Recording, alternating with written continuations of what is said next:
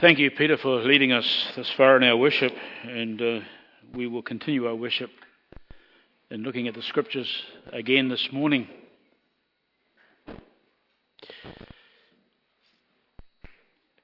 As I draw my teaching ministry at this church to a close over the next couple of months, I even find it difficult to say that, but it's a reality. I was faced with a challenge after finishing First and Second Timothy and spending, wow, away from last year into that uh, those two wonderful books. I was faced with the challenge: where next? I have indicated to one or two that the one chapter book of Philemon was an option, but uh, on reflection, I realised, hey, I need a bigger chunk of scripture uh, to finish up on. So today we're beginning a, a new sermon series called New Testament snapshots. And this series will be based on the four one chapter books of the New Testament. And of course, you will know the, the one chapter books uh, Philemon, 2nd John, 3rd John, and Jude. And so, God willing, uh, we will be looking at those uh, and making our way through them. So these two, these books have two things in common, by the way. They all only have one chapter, as I've said, and uh, the other commonality is they're probably among the most or the least read books in the New Testament. Now, that is because perhaps they are short books, and so we just kind of flick over them, or we don't kind of see them because two pages stick together and we go to the next big book. Um, but we tend to flip past them and uh, fail to give them the attention that they are due. They're a little bit like the Old Testament minor prophets, actually.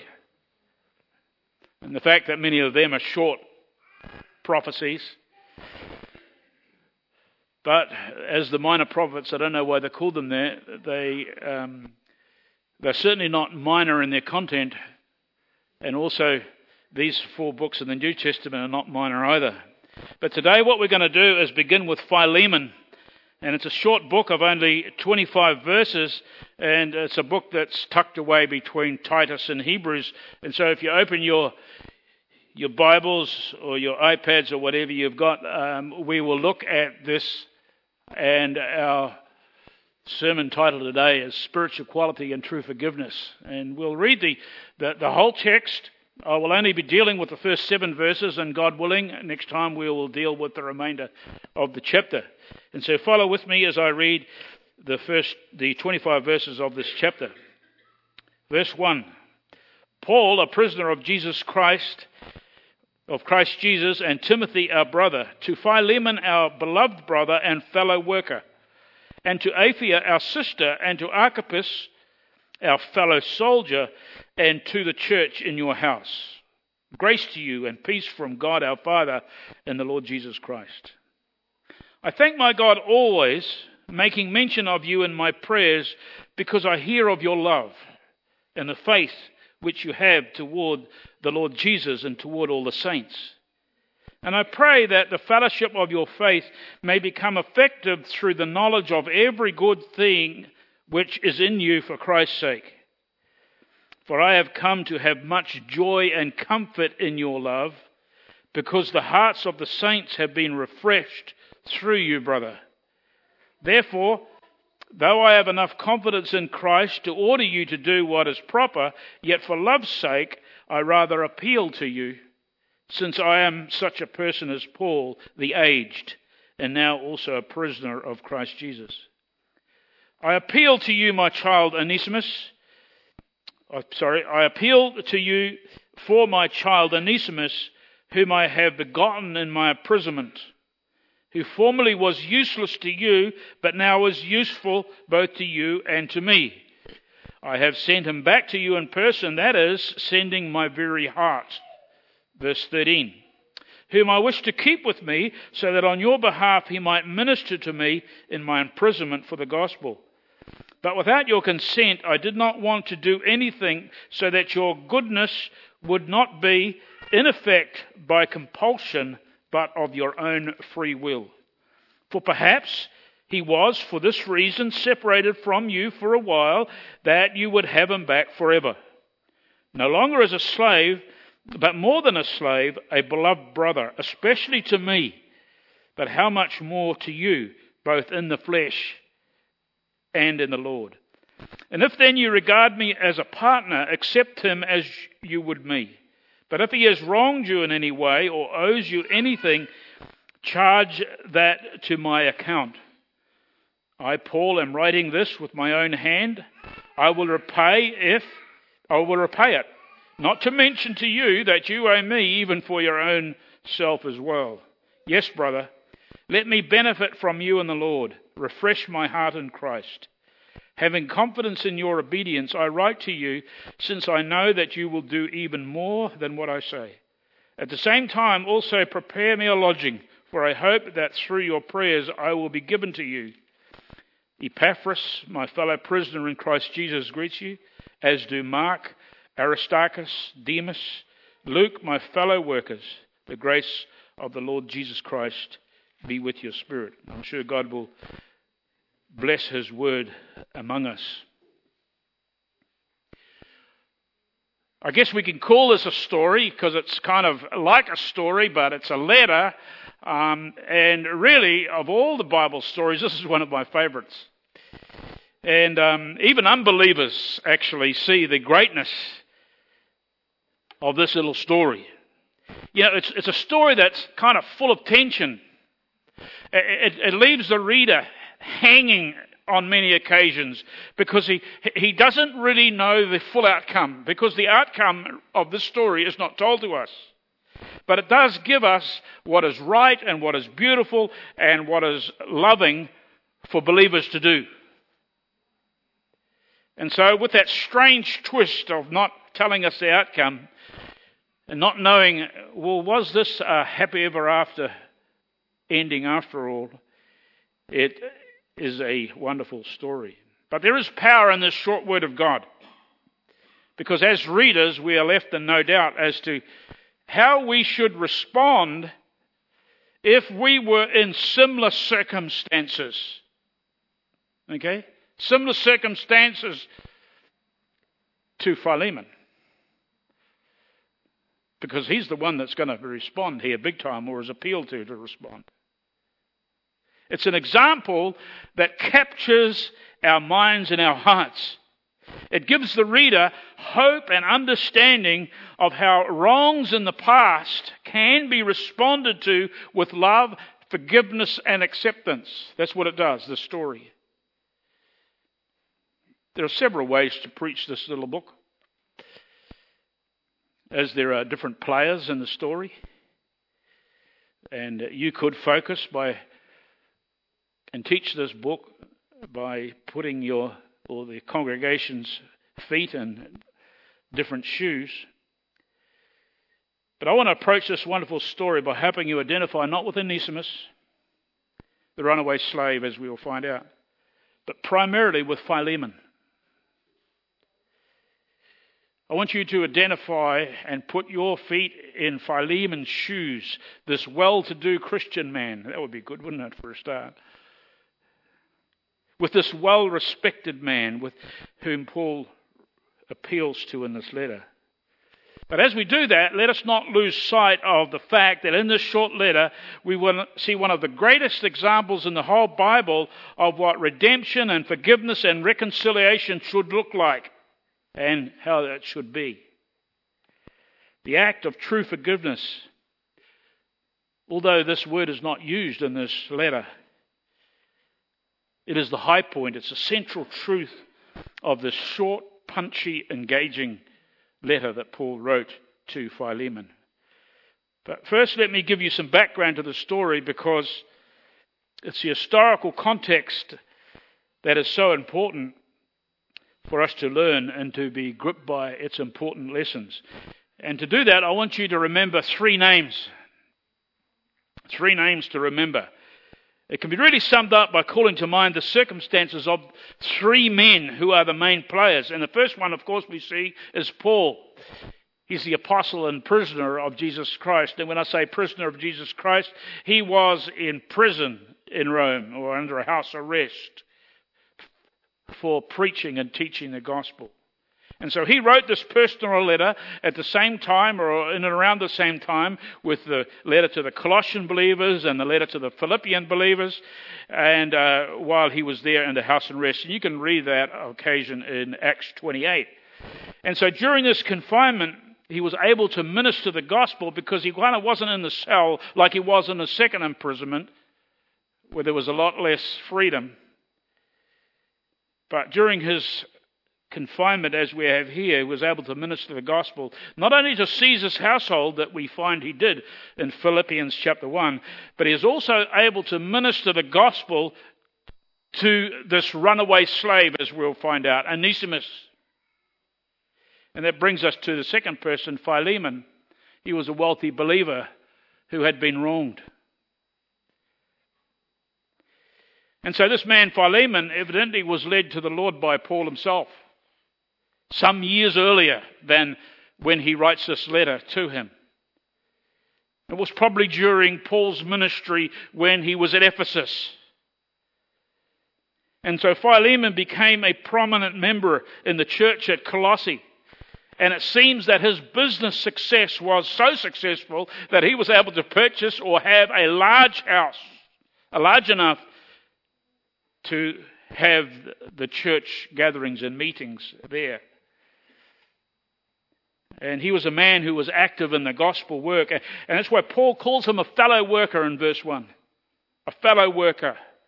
And his wealth is evident also in the fact that he at least owned one slave. So you had to have a bit of substance to own a slave because they had to be purchased and so forth. Now, this may sound strange to our ears, but slavery forms the backdrop of this letter to Philemon.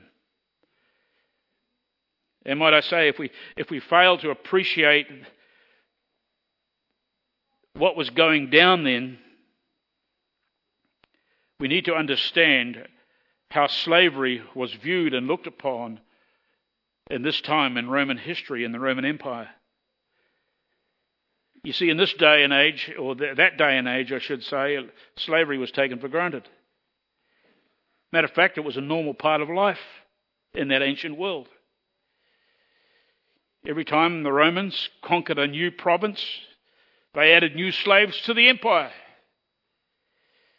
And scholars actually tell us that it was during the Paul, days of Paul, there were possibly more slaves than there actually were Roman citizens. And so it would not and was not unusual for a rich man to own thousands of slaves. So, in short, slavery was so commonplace and so accepted that no one thought seriously to oppose it at this day and at that day and age. And on top of that, Roman law provided little protection for slaves because they were regarded as property. Just like you might own a cow or a sheep or, or whatever, not as people. Owners could mistreat their slaves. They could even kill them with little or no re- re- legal retaliation.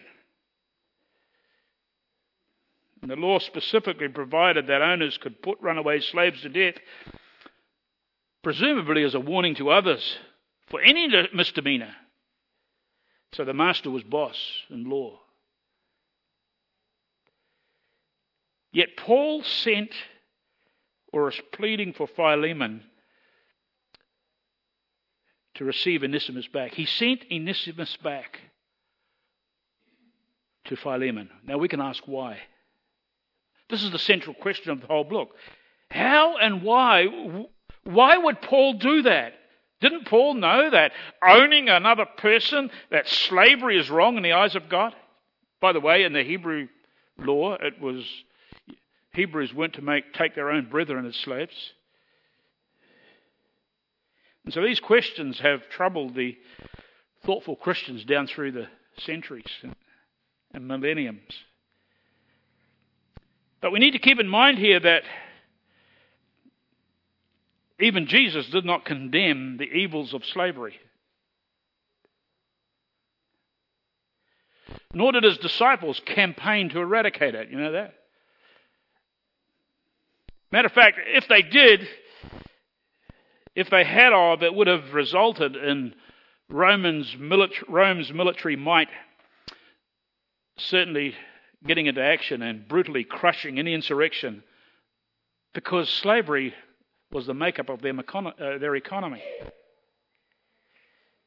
But as we think of that terrible situation, God is always in control, always, always has been, and always is, right? And history tells us that it was actually Christianity that eventually sowed the seed that brought the demise of slavery. But a more heinous kind of slavery, I believe, is in picture here. You see, the enslavement of man to sin is a more heinous kind of slavery than physical slavery.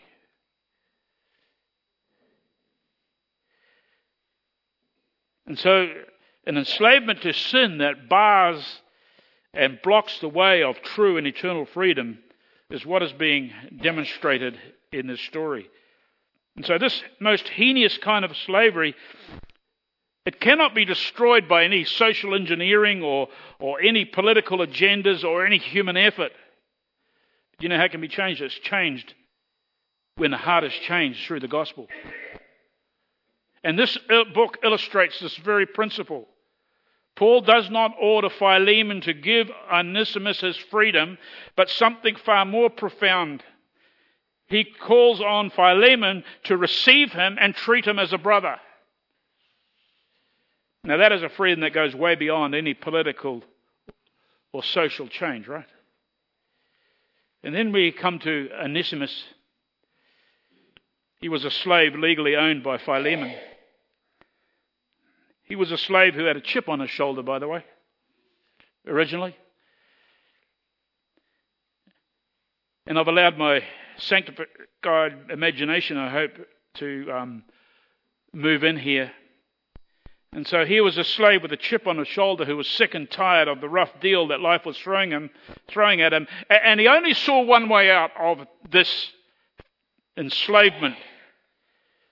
I know what I'll do. I'll run away. I'll escape. I'll be free from the tyranny of my master Philemon forever. But it seems that he was also an, an intelligent man who was also quite creative. Why not escape and be comfortable to boot? Because a slave didn't own anything really much. And so for that he needed money. And so what he does, he goes in, obviously secretly, and he cleans out Philemon's safe and he hightails it to Rome. Why Rome? Uh, well, Rome was a long, long, long way from where he was in modern Turkey at Colossae. And also in Rome, there were thousands of people, and there were thousands of slaves, and he could easily get lost in the crowd where no one would recognize him.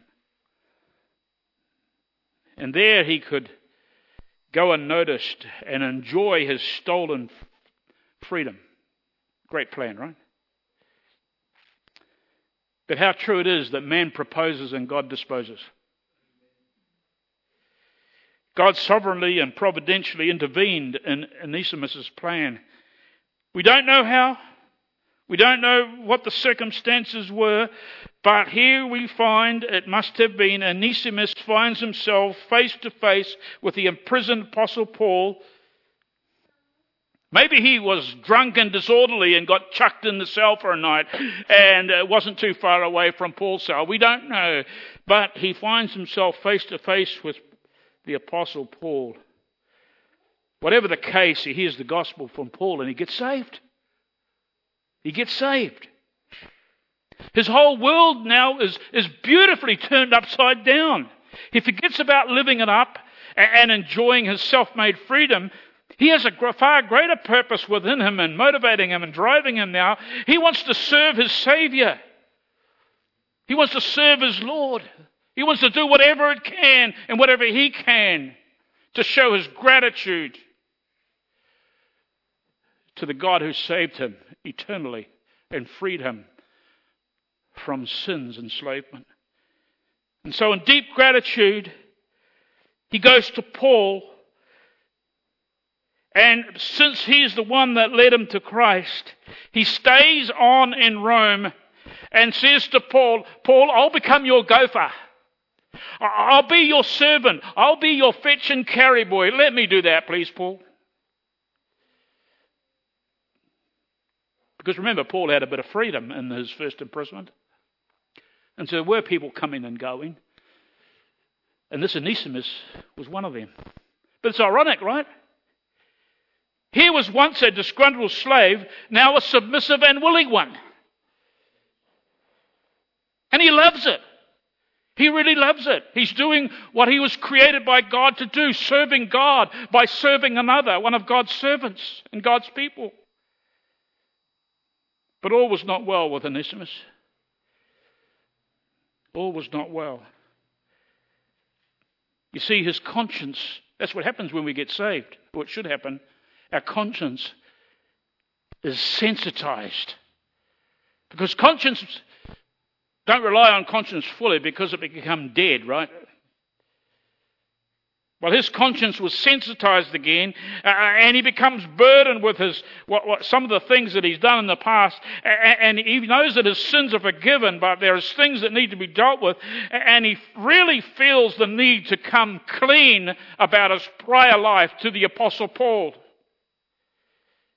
And so he says, Paul, I need to tell you something. I used to live in Colossae. Oh, now Paul's ears were immediately listening. Why, I know that place real well, but carry on, carry on. Well, in Colossae, I was a slave there, and I stole and I ran off from my master. Philemon, did you say Philemon? Philemon of Colossae, of Colossae? I know this guy really well. I led him to the Lord years ago. You mean to say that you were his slave?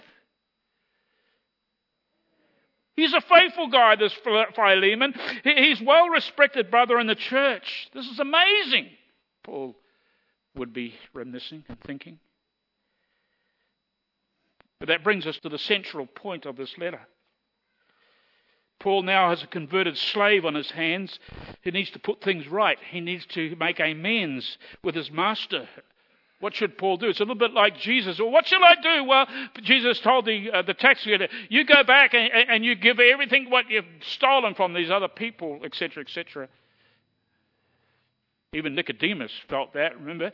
He's gonna, he even said what he was going to do. He's going to repay and, and doubly repay those whom he had taken falsely off. So Paul decides to send Onesimus back to Philemon his legal owner and master. By the way, this was a huge sacrifice for Paul, remember? Because he needed it and he valued this young convert as a fetch and carry boy. Please get my bread for the week and buy my vitamin A and B and C and um, and do this and that. And uh, he, he was he was needed. He was a great guy to have around. We need those kind of guys, right? And we have some in this church. They're fantastic. We need them. And Paul needed Onesimus.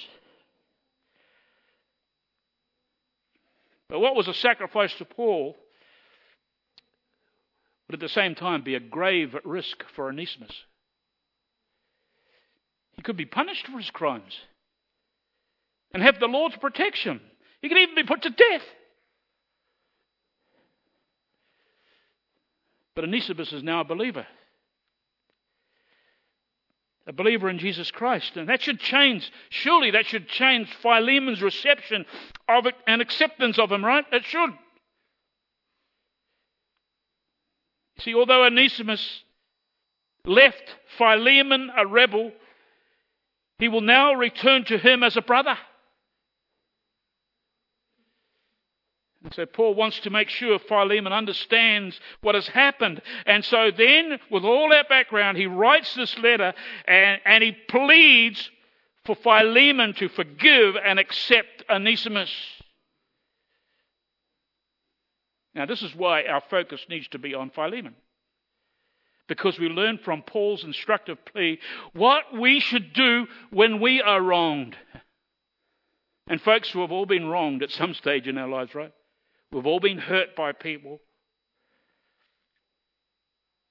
So, how should we respond? I sadly remember a brother who, after being deeply hurt and offended by someone, look at me and others who were there at the time, say, Jeff, I cannot, I cannot bring myself to forgive this man because of what he has done to me and my family. That was a Christian brother. How sad. But how dangerous that is, folks. How sad and dangerous. Dangerous because Jesus said in Matthew 6 14 and 15, For if you forgive other people when they sin against you, your heavenly Father will also forgive you. But if you do not forgive others their sins, guess what? Your Father will not forgive your sins. That's why it's dangerous. And so, Philemon is the guy that we're going to be looking at this morning, briefly, in these first seven verses. Because a forgiving man, a forgiving believer in Jesus Christ, a forgiving sister, whoever the Christian might be, who forgives biblically, is a person who is characterized by certain things. Okay? And so, what I want to do this morning is just have a look at what Philemon was characterized by that Paul saw he was fit and ready to forgive Onesimus. Forgiveness flows from Christian character. This is our text for today. And so, what we see here that Paul introduces himself and Timothy was with him in Rome, and and then he proceeds to uh, address the letter to Philemon and his family and the church that met at their house. This is kind of housed in the first couple of verses. And remember that this family was well known by Paul as he once ministered among them. Hence, he uses those intimate terms. He just doesn't pluck them from the air and palaver on. He calls them a beloved brother, a fellow worker, sister, and a fellow soldier. He mentions those intimate terms by way of introduction and also to remind them of their relationship, not only with Paul, but more importantly with the Lord. What a great way to begin a letter of this nature. You know, this letter is a masterpiece, can I say, of persuasion. A masterpiece. If you want to write a letter to someone, you need to convince, you need to study how Paul approached Philemon. His, his appeal here in this letter is, is irresistible. He begins by reminding Philemon of his prayers for him, which leads into a, a whole list of approvals of his godly character. And the first part of his character was that Philemon's love for the Lord coincides with his love for God's people. We see this in verse 4 and 5. You see, Philemon's faith in the Lord, its first characteristic that is necessary for true forgiveness is that he has a love for the Lord and a love for God's people and has his faith in the Lord. And this is a good time to ask do you have a personal faith in Jesus Christ? Because Philemon did have. And so that's a necessity. That's an absolute necessity to genuinely and biblically forgive another, to have faith in Jesus Christ. This is a good time to ask this because maybe you're sitting here and you're going through the motions and doing what you think you need to do, but really there's not a, you've never had a personal sit down, as it were, face to face, heart to heart with God and said, Lord, I'm a sinner. And I'm guilty of your deserving and uh, of your, of your wrath. And I'm a guilty sinner, and I need to be forgiven. Because my sin, I'm enslaved to it. I need to be freed from it because it's taking me on a broad road that leads to hell. You don't want that kind of enslavement, folks. You need to have faith in Jesus Christ because that's the only way that will unshackle you and to give you true freedom.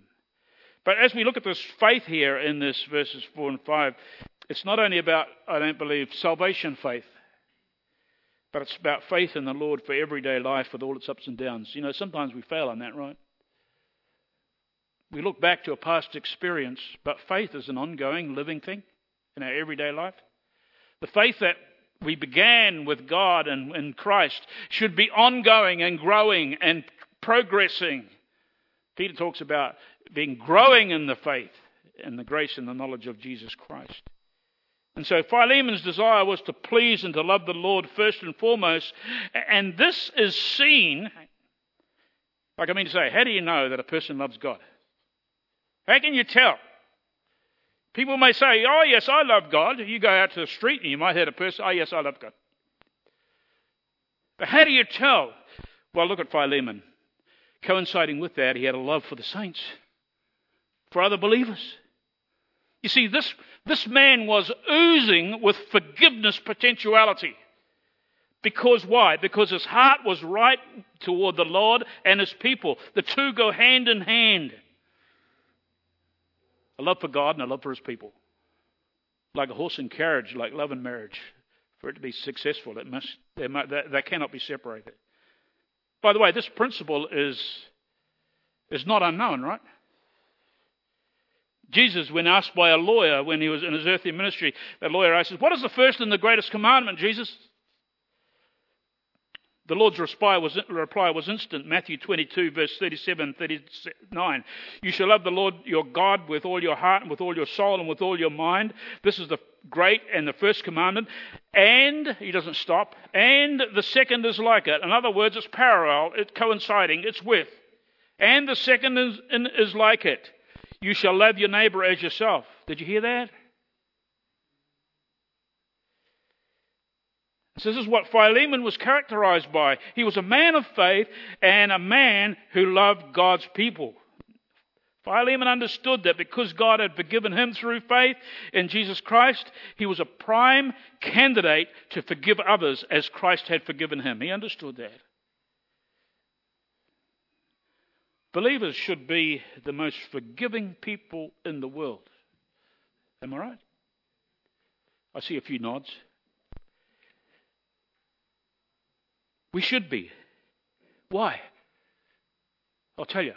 Because we, as believers, have been forgiven by God. Simple, right?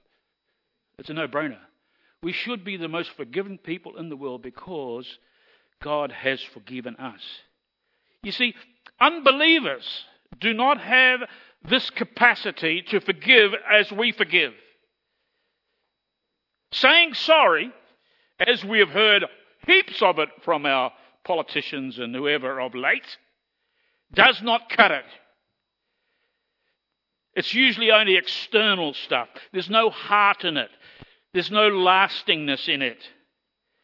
You see, forgiveness, true forgiveness, biblical forgiveness, as we have here, is rooted in true faith toward God, and it's demonstrated in a love for others. And love for others is first seen in the family of God, the local church, as we have seen here in this little book so far. That's why we need to be here at church. That's why we need to make our gatherings together for worship and fellowship and prayer a top priority, right? Because if you say you love one, the most natural, love someone, the most natural thing is you want to be with them. You may get some marriages where a husband is one place and a wife is another, but you to tell me that is the most strangest and weirdest marriage that I've ever known of. It's not a healthy one, that's for sure. And the family that God has in mind is a family like I'm talking about a mum and dad and the kids together. We're talking about ideal. We know that there are, are exceptions, etc. But generally speaking, the ideal family is mum and dad and the children together, where there is nurtured love and togetherness and acceptance. And it's the same for the church, folks. It's the same for the church. You know, uh, it, it, we should love being here. You know, I love going home. I even love coming out of my office in the afternoon and going home. I love to be home with my wife. I love to be there because why? Because I love her. And so, love for our brothers and sisters demonstrates genuine faith. Forget about the idea, which we had a movement some years ago. I love Jesus, but I don't love the church so much. And so that seemed to give them an excuse to opt out and drift around and go nowhere. No, that doesn't cut it either. We need to love our brethren. But next, Paul reminds Philemon and that he prays. This is what he says that the fellowship of your faith may become effective through the knowledge of every good thing which is in you for Christ's sake. We see this in verse 6. We see that Philemon's faith in Christ needed to be practically demonstrated in verse 6. In other words, Paul says, Philemon, because your heart is right, because you have everything for life and godliness, to genuinely forgive, do not just read my words, do not just listen to a sermon, do not just be purposeful or intentional, but allow this actual knowledge to be your experience. That's a whole different ballgame, believe you me. All that the gospel has equipped you to do, Philemon, do it. Do not hold back. Be a doer of the word, not a hearer only, as James reiterates and affirms. And so, why is that, folks? Why should this be? So that you are to let your faith to be in true partnership. The word is koinonia, partnership with the saints. That word koinonia or partnership uh, is used with, with the disciples when James and John, where they were, Peter and James were, were fishermen in partnership in the fishing business. And so they both got their hands dirty. They both went out in the boat. They both mended nets. They both did all the things. It wasn't one case where one was a partner and another was a sleeping partner, just sitting back in his whatever. No, this was partnership.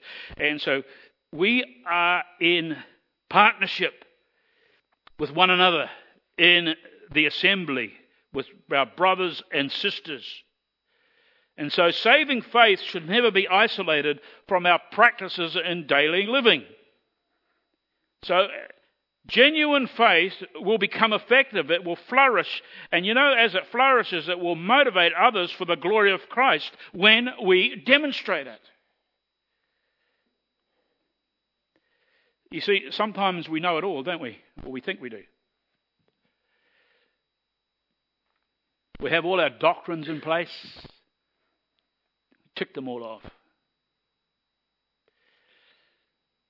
We all are so can be so well read, got huge libraries or whatever they may be. We have our opinions, and, and you know, all may be good. All may be good. But let me warn you, that kind of mind engaging only stuff can never place, replace knowledge, the knowledge of experience of experiencing and practicing the fruit of the Spirit, which makes our faith effective. So, what's the use of you having a love for God and you knowing that God loves you without you demonstrating it? What's the use? No use at all. And there are many others. Go through the fruit of the Spirit and you'll see what other things you're meant to be and we should be demonstrating. It's a bit like some of you know I had a week's riding on my motorbike with my friend of mine. Went to three states and we cruised all over the place. And, and I can tell you of the exhilaration of riding a cruising motorbike with the wind in your face and the throb of a powerful engine cruising you down the freeways, etc. And the sense, of, freedom that that gives you. I can tell you all about that. But that knowledge will be nothing like experiencing it yourself. You see, Paul is confident that Philemon will want to experience a true knowledge of forgiveness. By how? By forgiving Onesimus. Effective faith.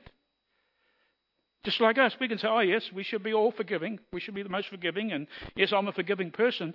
But when the rubber hits the road, do you forgive?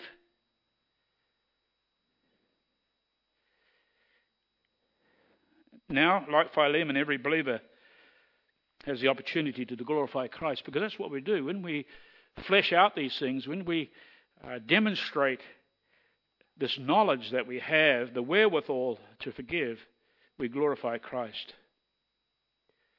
And thirdly and finally, Philemon served in the church to be a blessing to others. We see this in verse 7. The word forgiveness, as I mentioned before, though not mentioned in this letter at all, you won't see the word. It's obvious that Paul assumes that Philemon knows what it means and its rightful place in his own life. And Paul knows this because why? Philemon is a godly man. Paul knows that Philemon's heart is right with God and, and he's characterized by love. And uh, he knows if that is the case, it will include the capacity and the ability to forgive. After all, God is love. He is forgiving, right? But Philemon is not only loving, we see here that he had a reputation for love. Wow.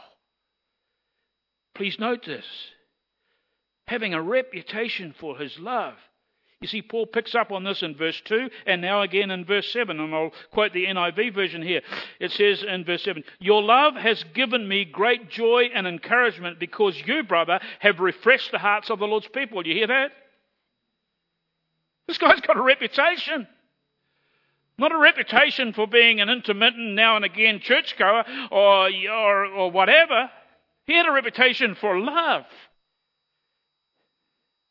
Some believers, sad to say, too often bring heartache rather than joy and refreshment to the saints. Kind of proves a lack of love, right? If one thing says one thing, the other thing must say the other. But here we see that because Philemon was characterized by love, what did he become? He was a rich blessing of joy and contentment to the Apostle Paul and to the saints of his church that met in his house. Paul says here, he refreshed their hearts. The word heart here, by the way, it refers to affections. In other words, the seat of one's emotions. And we can include one's feelings in that.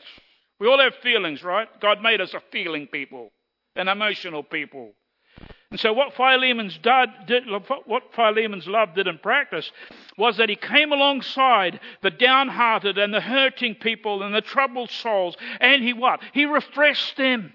In other words, he made them feel a whole lot better.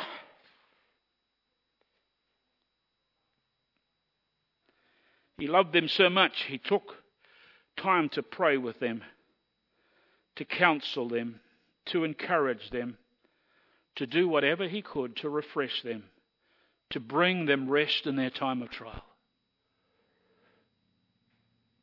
How we need people in the assembly in the local church like this, folks. Are you one of those? You need to be. God forgave you, didn't He? How we need people like this. You know, because we all get down. I get down. We can all be troubled. I get troubled sometimes. We can all feel the hurt and the pain of life at times. Every one of us goes there, gets there. But too often, we lack the Philemons. And remember, as far as we know, Philemon was not an elder in the church. He wasn't a pastor, as we say. It's not recorded that he was. He was a businessman. And obviously doing very well and being very successful at his business in Ephesus. In other words, this active characteristic is not only the need of the pastor or the elders of the church, it needs to be active in every believer's life. Philemon longed and busied himself to be kind and tender hearted toward the saints. And the Apostle Paul knew it was that kind of man, this kind of man, who could be counted on to forgive because he was characterized by the right spiritual stuff. Are you that kind of person? I hope you're heading there. I hope there's a change from now on. There needs to be. Let me wrap, up, wrap this up this morning by simply challenging you all, including myself. Are we cultivating our characters so to be more like Jesus Christ? Because it's only from a godly character that we will have the capacity, the heart of love, to truly forgive others. Look at it this way if God has and continues to tenderly and graciously forgive us, surely we can be like Philemon and have the character to forgive those who have wronged and sinned against us. That's pretty reasonable, right? May we be challenged by these words, and may God bless His word amongst us.